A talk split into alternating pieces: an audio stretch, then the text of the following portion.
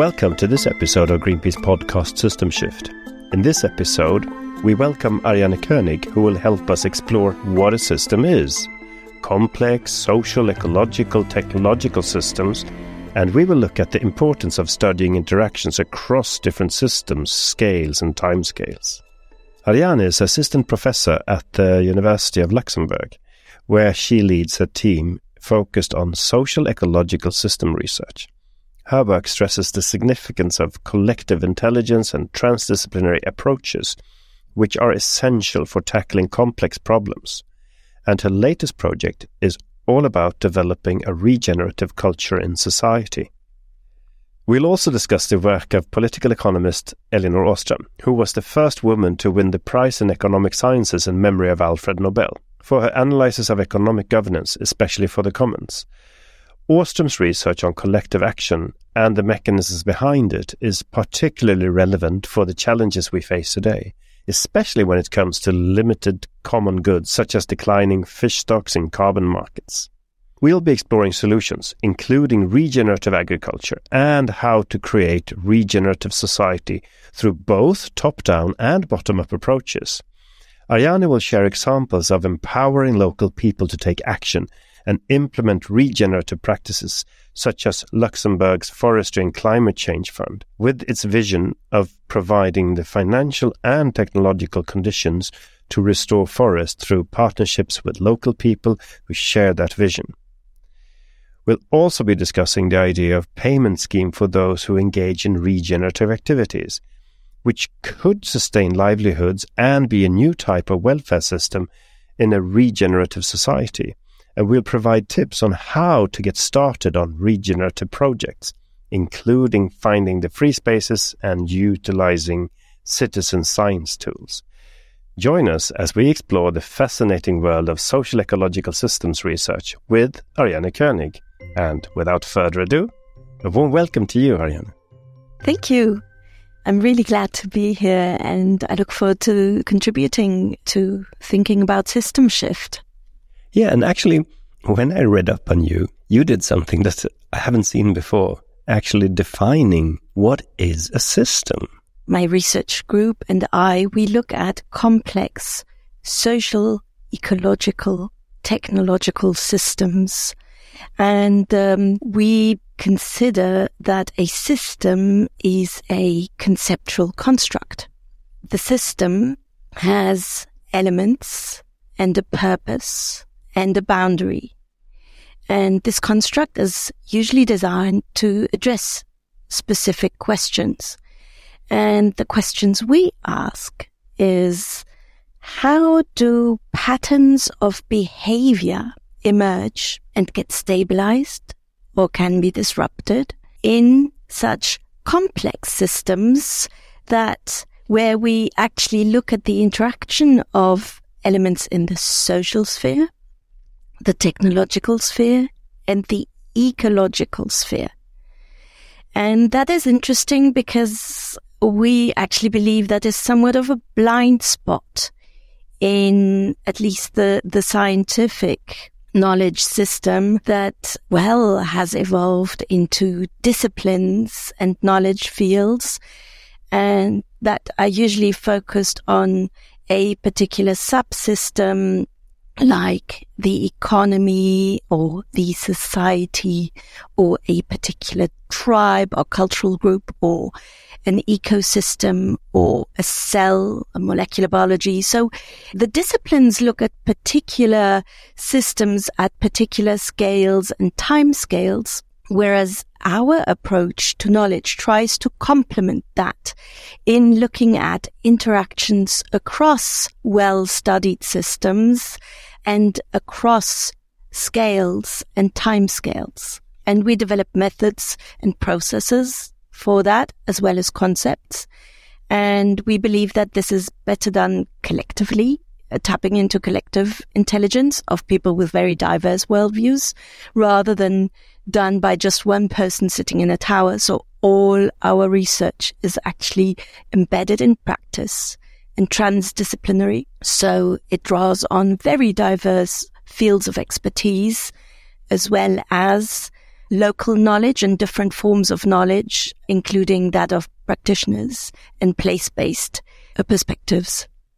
And then the lack of this being done more generally, could that maybe explain why the economic system is not respecting biological borders or why economic systems can have a negative impact on human rights? Is this lack of a full system view, in your opinion?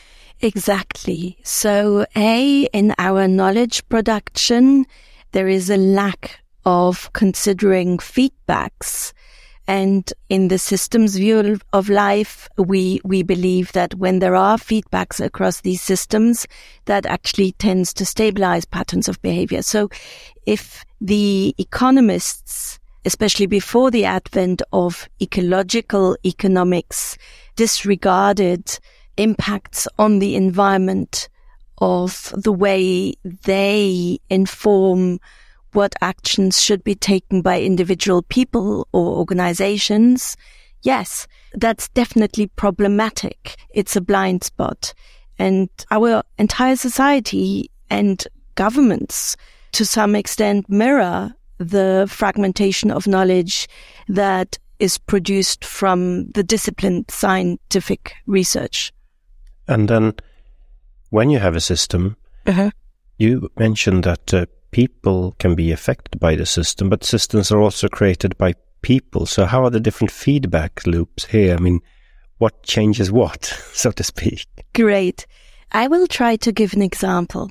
Well, I'm not an economist. I'm actually a biochemist. So here's a quick disclaimer. But there was a good paper by a systems thinker on what should be changed in the way our financial system works or in the way we make activities to be more sensitive to environmental impacts. And he basically said that the way we make investments usually follows a particular pattern of an archetype in systems that's called success to the successful. So um, investors are risk averse. They want an investment that promises fairly safe returns over a long period. And in a way, we've seen that after the 2008 financial crisis, even if there was investment into uh, renewable energies, photovoltaic, and wind and solar energies. After that financial crisis, it plummeted again and more investments were pumped into safe bets, such as well established uh, nuclear or coal fired power stations. So the only reason why they are safe bets is, for example, nuclear powers are only constructed when they have a very long term guarantee on the price or other construction that makes it safe. Exactly. So all that I think is now in our turbulent times put to question. But in his paper, he basically says, well, it's actually also about liabilities and who's liable for what. And so he recommended to introduce shareholder liabilities for environmental impacts of whatever they invest in. So that was interesting, I thought, because that's then a feedback loop, because then the shareholders individually will actively look at avoiding damage to their own portfolio and maybe that's at least as good as the trend that's happening now that pension funds and other long-term thinking organizations really redirect their financial streams. But you can also see then maybe that um, we have this directive on risk communication for companies that there are new demands to explain also other than financial risks. So the first step here, the information basis for such a step is partially there. So we have taken a small little step in that direction. What more steps would we need to have a working control system for shareholders to check that their investment is not going to destroy nature? What could be more done there? I would like to take three steps back if if you allow. Perfect. I think if we step back from just looking at the financial system, and the actors and the interests there, I would like to start by looking at our societal system.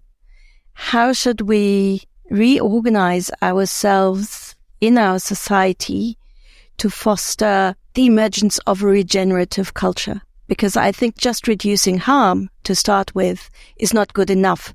So the transparency issue you mentioned, yes, there are increasingly regulations demanding transparency on environmental impacts and environmental, social and governance type indicators that firms have to report on. So triple bottom line reporting is standard now and legally mandated. But I still think just investing so that we reduce damage is not enough. In our research, we have come to the conclusion that everyone, whether it's individuals, groups, enterprises, or organizations at higher levels of social organizations, so municipalities, nations, everyone should think about how can we regenerate our ecosystems because that is a very, very concrete question and just reducing harm is no longer good enough. So I think the first thing we need to change is the overarching goal if we want to survive as a civilization. So then we ask regenerative initiatives in a rapidly changing world where we have accelerating ecological degradation and mass extinction of species with over 25% of all plant and animal species endangered from extinction, as was estimated by the International Panel on Biodiversity and Ecosystem Services. So we need to regenerate. We need to change the goal and we need to therefore organize individual initiatives, but also our accounting regimes around place-based regenerative initiatives first and foremost.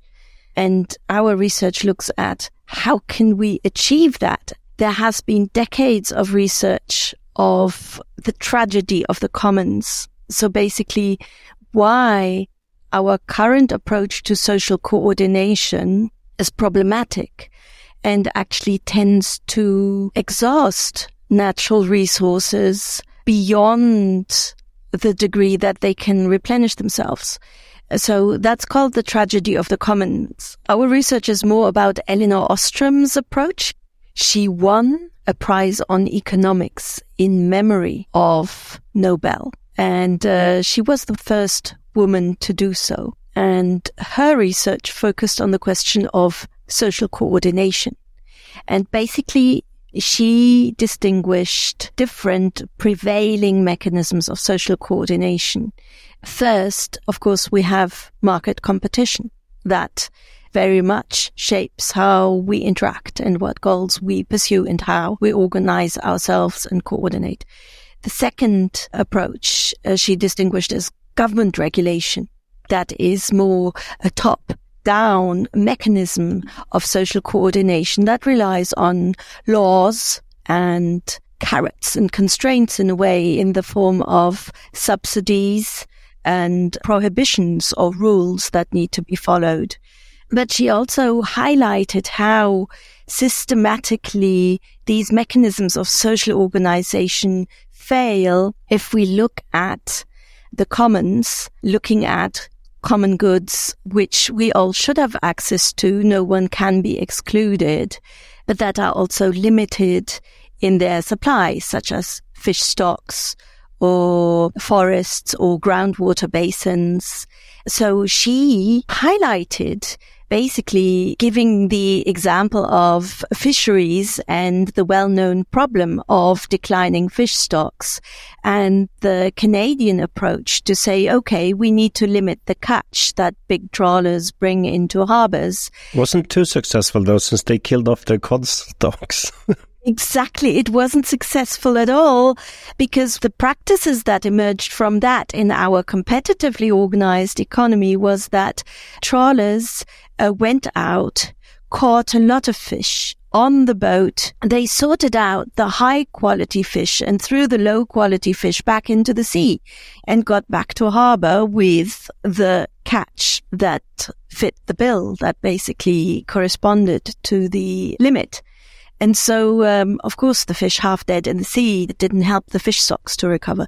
Another example is carbon markets and carbon trading schemes that at least initially had severe problems uh, leading to slash and burn practices in the Amazonas just to plant large eucalyptus tree plantages in what formerly was healthy and extremely biodiverse ecosystems because of course eucalyptus trees grow so nice and quick and sequester much more carbon and therefore are much more valuable to a carbon capture and trading scheme than diverse age old rainforest with very slow and many aged old slow growing species. Yeah, we see that for the boreal forest, which actually contains more stocked carbon than all the tropical forests in the world. And there you see you have an annual increase naturally in an old boreal forest, uh, but um, the industry always says that let's plant and cut and plant again, and then you have an annual higher increase. But you never calculate really the huge loss to biodiversity, climate, soil carbon losses calculated in incorrect way. So there is an example of you're not setting the correct system limits or time space to actually show the real impacts on economy and ecology. Absolutely. And just ecosystems around trees, especially around old trees, are much richer than around young trees. So if we look at a 300 year old oak and the soil biodiversity in terms of soil microbes and insects, and uh, the entire food web that has established around that tree, it's entirely different from a young sapling growing where maybe an old tree died but was uprooted or harvested in its entirety. Nothing has more life than a dying tree. it's full of life. Yes. But I was thinking about another term you used earlier was regenerative. I mean, it's more and more popular to talk about regenerative agriculture, and people might start to understand what that is. But what signifies a regenerative system? A regenerative system has the capacity to renew itself, even in the face of adversity.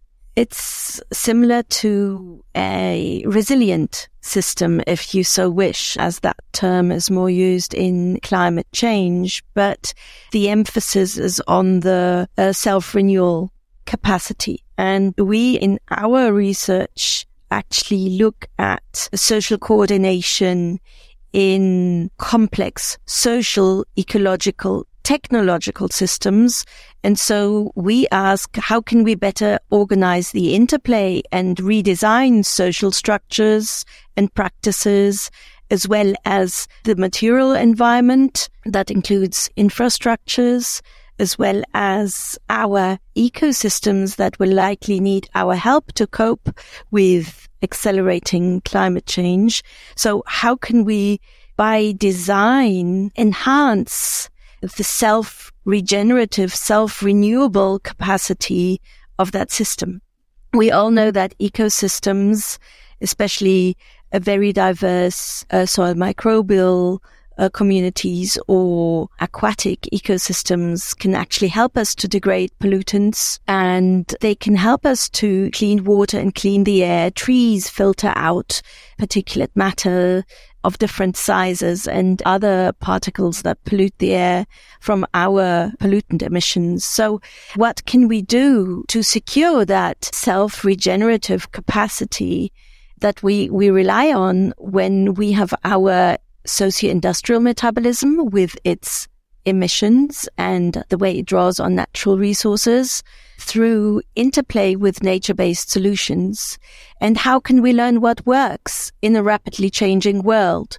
So that is in a way our focus. And we have come to the conclusion that Elinor Ostrom's theory of social learning as a mechanism of social coordination is much more promising than if we just rely on government regulation and the markets as the two prevailing forms of organization in our society. So if you want the social system to have the characteristics of a regenerative system, how, how would that look like and work? the first thing we need to think about, as we stated before, is the overarching goal. So I think a goal of economic growth on a finite planet is problematic, especially given many, many, many studies that show the problem of decoupling economic growth from environmental impacts is a huge challenge and there is doubt cast upon the belief that that is possible.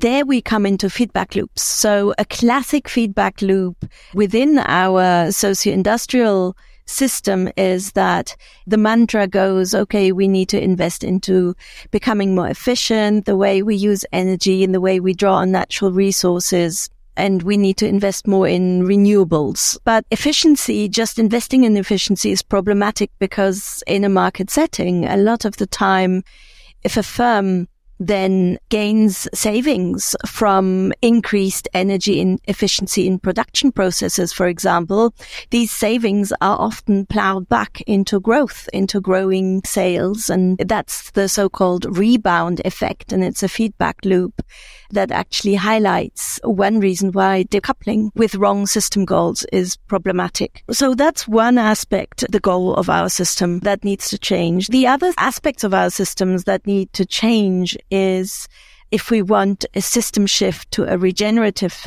system, first looking at society is that we need to really embrace the wisdom that ecological health and human health are inseparable.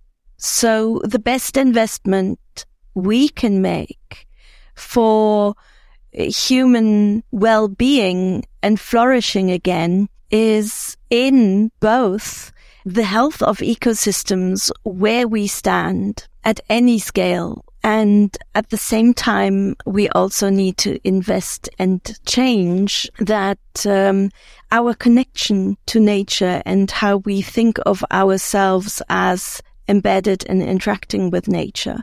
So uh, we really need to start afresh, thinking who we are and what our place on earth is. That's a very, very fundamental first step in a system shift to a regenerative system that we actually regenerate ourselves if we spend time in nature and time looking and understanding ecosystems. So we need different ways of measuring and accounting for that. And I think if each of us sets our own goals of looking where we live at home and where we work, where we spend a lot of our time and think what simple things can we do to, to regenerate the ecosystem, be it in an urban setting, be it in a rural setting on a farm or anywhere really, be it on a building. What can we do to make this place attractive to more and more species? I think those are goals for a regenerative society. And there should be the possibility to spend time on that and to spend resources on that. And so that's actually the question that we pursue. So starting from an ideal type society, maybe, or starting from an understanding that the future is actually open and unpredictable. How can we just start experimentation on the spot and learn over time what serves us best in a regenerative system. Many of our guests, we have been talking about a little bit what you could easily say is the top down approach, what needs to be changed in the central parts of the system. Have this create this social engagement and feel a meaning of purpose and community and doing this in a laboratory. Could you talk a little bit about that, please? We need both top down changes and bottom up action and ideally top down government regulation and markets and financial systems would really focus on how they can empower local actors to actually take actors and implement something, turning our perspective around from our usual understanding of human agency as citizens. We don't only vote of course we can vote and we can found NGOs to have impacts on political processes, but we should really engage in local action. How do we empower and what do we need to do? First, looking at markets and financial systems, there's actually one example that is very notable in Luxembourg, it's uh, the Forestry and Climate Change Fund, which actually invests in local communities, mainly in Latin America, to regenerate complex forests that are age old. And at the same time, this fund doesn't only look at ecological outcomes, but one main point of focus is what does the community who lives with and in the forest need to both regenerate the forest and take a stewardship role or even beyond the stewardship role. And at the same time, how can the community sustain itself whilst doing that? The problem is that such projects are very, very difficult to scale. So uh, I think uh, there are several insights gained from research on such regenerative projects that need to be taken note of when we organize ourselves. Uh, there are no silver bullet solutions. Place-based knowledge of local actors should weigh more than experts. So of course, expert knowledge let's say biologists developing complex population models of endangered species. Of course, all that is helpful. But in the end, what counts is the complex the sort of interaction of local interests, local expertise, the local ecosystem, local technologies. So, um, if then the conclusion is we need to help the community to harvest little amounts of diverse wood types and to engage in labor intensive practices of making designer furniture and unique pieces that may not correspond to a global competitive market logic, but that is certainly a way that a regenerative culture can both respect local social needs as well as local ecological needs and adapt the choices of technologies and economic activities to that and operate within that frame. And also then considering the impact on indigenous cultures and their right to the area and space and culture and livelihood they would have, would that be possible and to combine with other local people? That brings us back to the question of how can we bring about a system shift that we engage in such regenerative practices. So not only in local pockets, but how can we learn from each other, both regionally as well as globally? And so I think the concept that serves us well again is Elinor Ostrom's concept of we need to develop social structures and practices for social learning, that we create networks of local communities. And never have we been better equipped technologically in our network knowledge society with our mobile phones, where you can at any point in time enter geolocation and time tagged information on particular circumstances. So never have we been better equipped to collectively develop actually databases on basically the interaction of human regenerative initiatives and how they play out in the real world and in real ecological systems, ecosystems. And so we are very much interested in developing in my research team concepts, methods and tools, as well as social processes where we experiment for regenerative initiatives that have social components. Uh, for instance, agroforestry. So where we are at the moment very interested in uh, what do we need to scale up agroecological and agroforestry practices in farming in Luxembourg and beyond.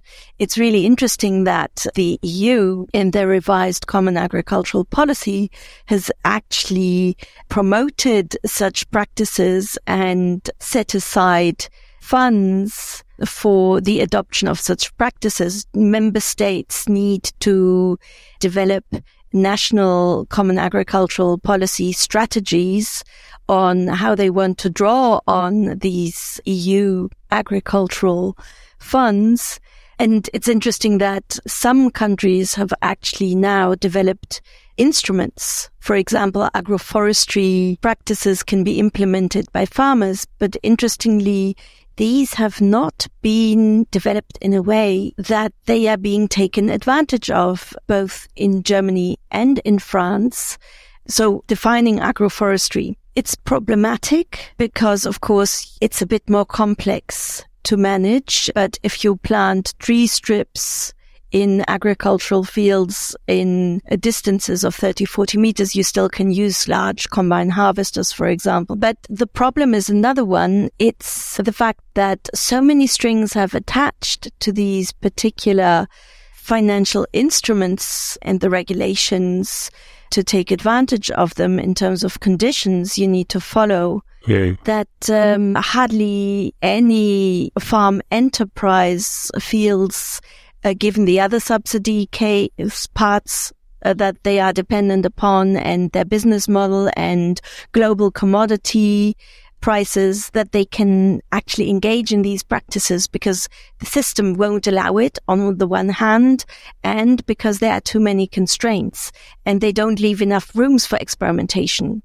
For, for those solutions, then of course you also need some top-down new laws and regulations on the European level or national level. So if I'm now a part of a rural neighborhood where my forests are destroyed, where the agricultural land is not species rich and the local services are disappearing to the cities, if I want to like organize a counter resistance, if I want to build a better future for my local neighborhood, what characterizes a successful social change? And is it a difference in how this is built up and working if I'm in a minority group in a rural setting that is disadvantaged, also losing services and access to good nature?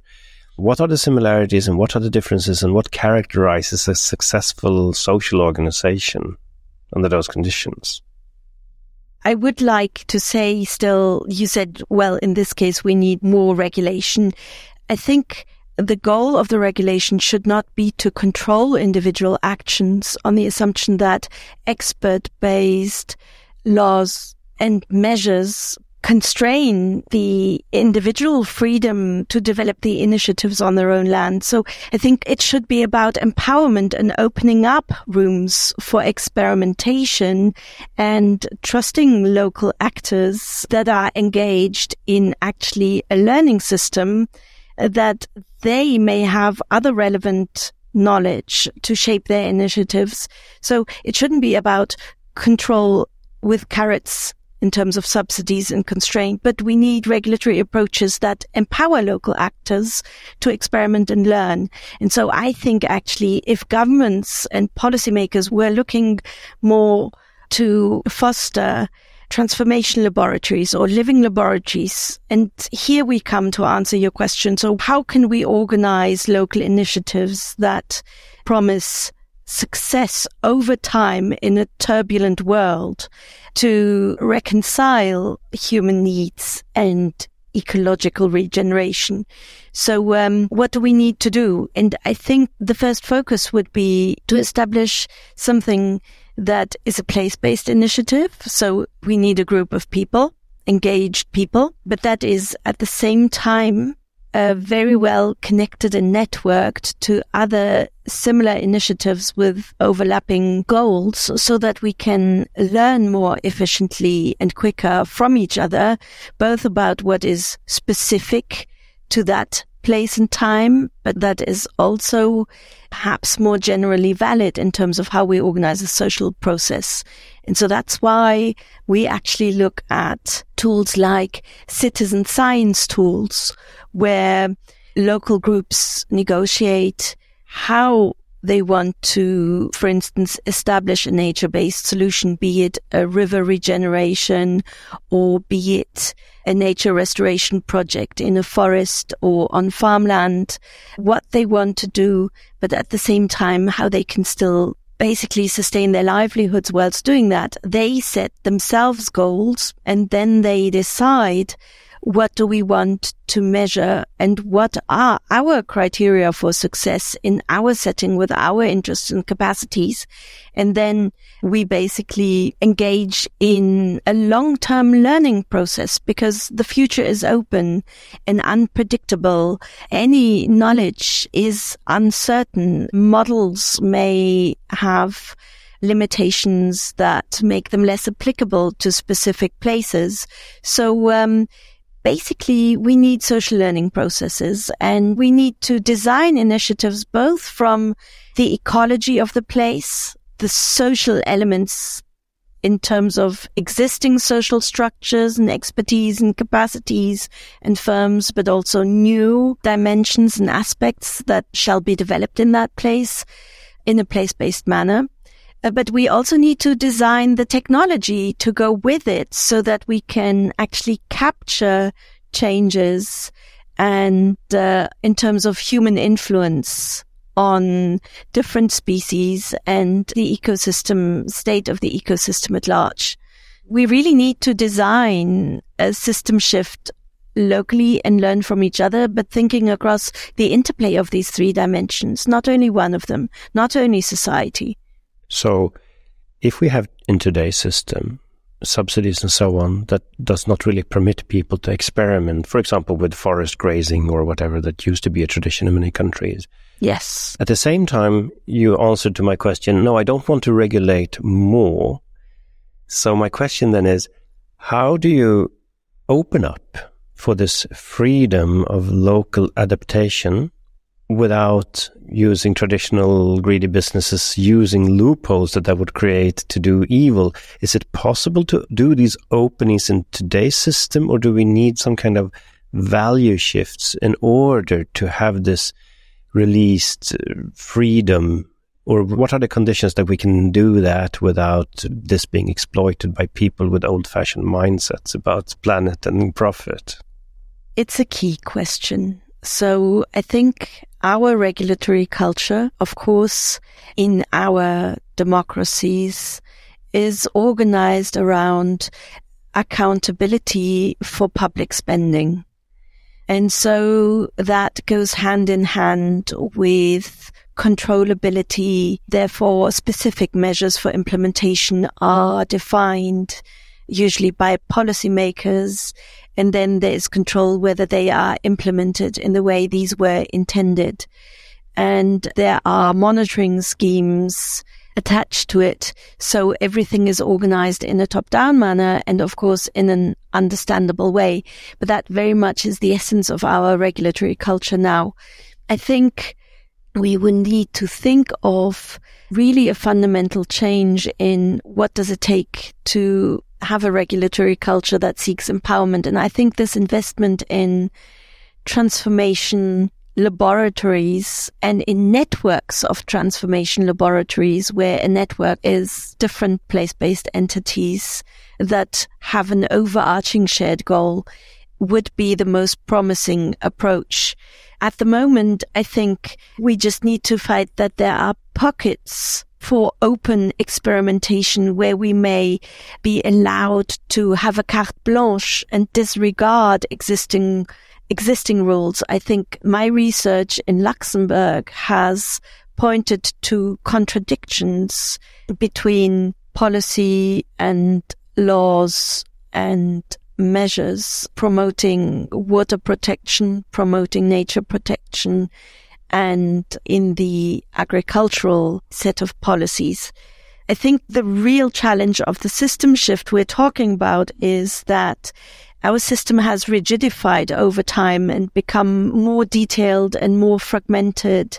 And we somehow need pockets for experimentation where we say, okay, let's just pause and empower actors to act in a way that they are not bound by this corset, by this rigid system, but at the same time, they commit to being accountable for the goals they set themselves and documenting their initiatives in a way that is perennialized. So it's place based and perennialized and networked.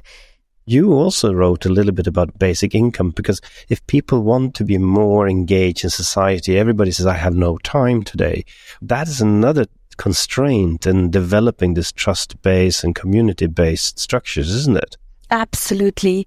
At the moment, we are so much trapped in our hamster wheels to earn our salaries. And one of our projects involved uh, developing national scenarios in a participatory process over four years on how we might engage with water and land in 2045 in Luxembourg. But of course, we were also interested in the EU in global contexts and three very different worlds emerged just to highlight that the future is unpredictable. There may be disruptive events.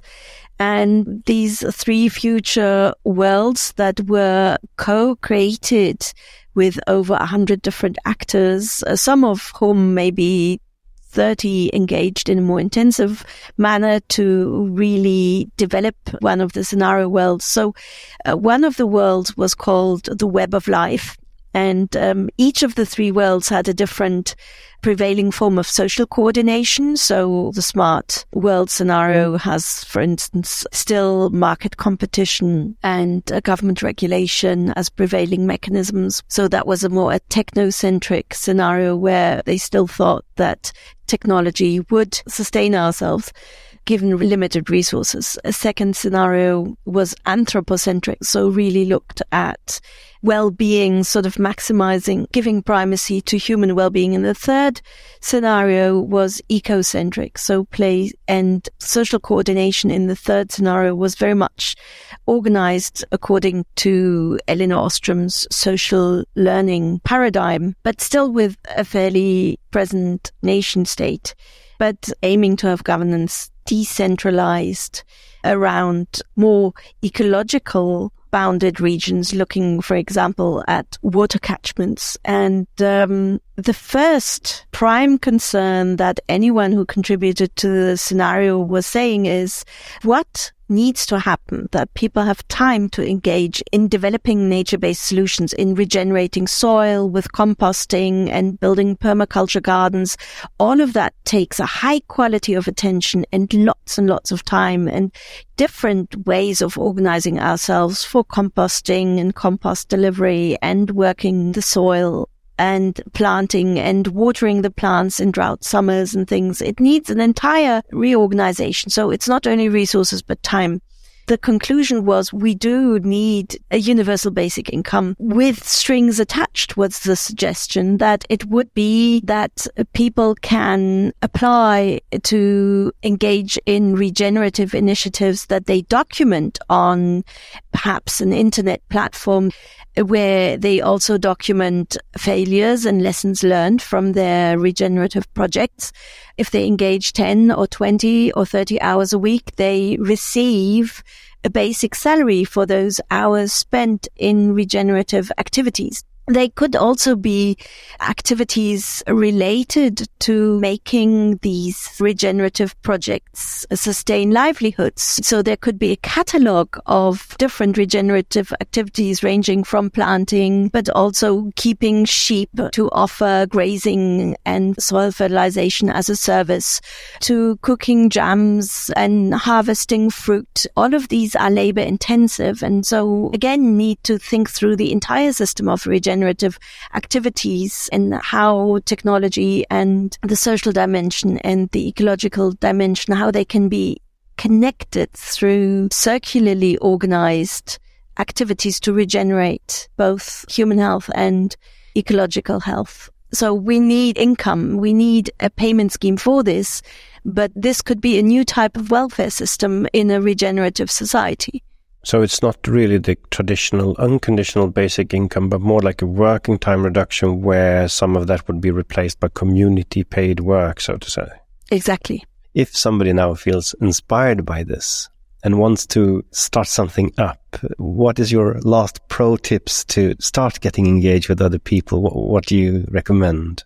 Definitely start where you stand and get together a good group of neighbors and contact your municipality, find out where there are free spaces for regenerative projects and then write a project proposal. In Luxembourg, we have very interesting measures in terms of we have a climate pact and a nature pact in which the national government and municipalities can collaborate and put together public funds to sponsor local projects led by local actors. So I think there will be more and more opportunities to develop projects and to get funding for them and then scout around. There is an increasing number of citizen science tools that may serve your purpose in terms of what impacts you want to measure in terms of human influence on the environment and vice versa, environmental influence on human well-being. My group develops such tools. We're launching our first tool called the Waterlinks actually the end of May. So it's exciting times. You can look at that tool on the website citizenscience.lu and you will find a first citizen science tool that could help you to start at least gathering data about the initiatives that you develop and then keep at it. Think about how you can increase your sphere of influence. Think about how you can maybe develop a regional project from it or an EU level project. I think the number of instruments promoting such regenerative initiatives and local experimentation is growing. Yeah, and if your self-identification is that you're a businessman, you still have community interest companies and local benefit corporations. So even with that mindset. Any transformation lab actually should be linked to a crowdfunding platform, but also I think there's an increasing number of corporations interested in sponsoring regenerative initiatives and the corporate sponsors could engage their staff and, and invite them to go out in the field and engage in sort of looking for indicator species on the spots where they may have funded the tree planting of 100 trees for their corporate report. So I think there are many more things we can do that any one brain imagines at any point in time. We just just need to get together groups and start these regenerative initiatives right now because time is running out and uh, learn as you go. Well, it's really nice having you here today. Thank you so much, Ariane. My pleasure.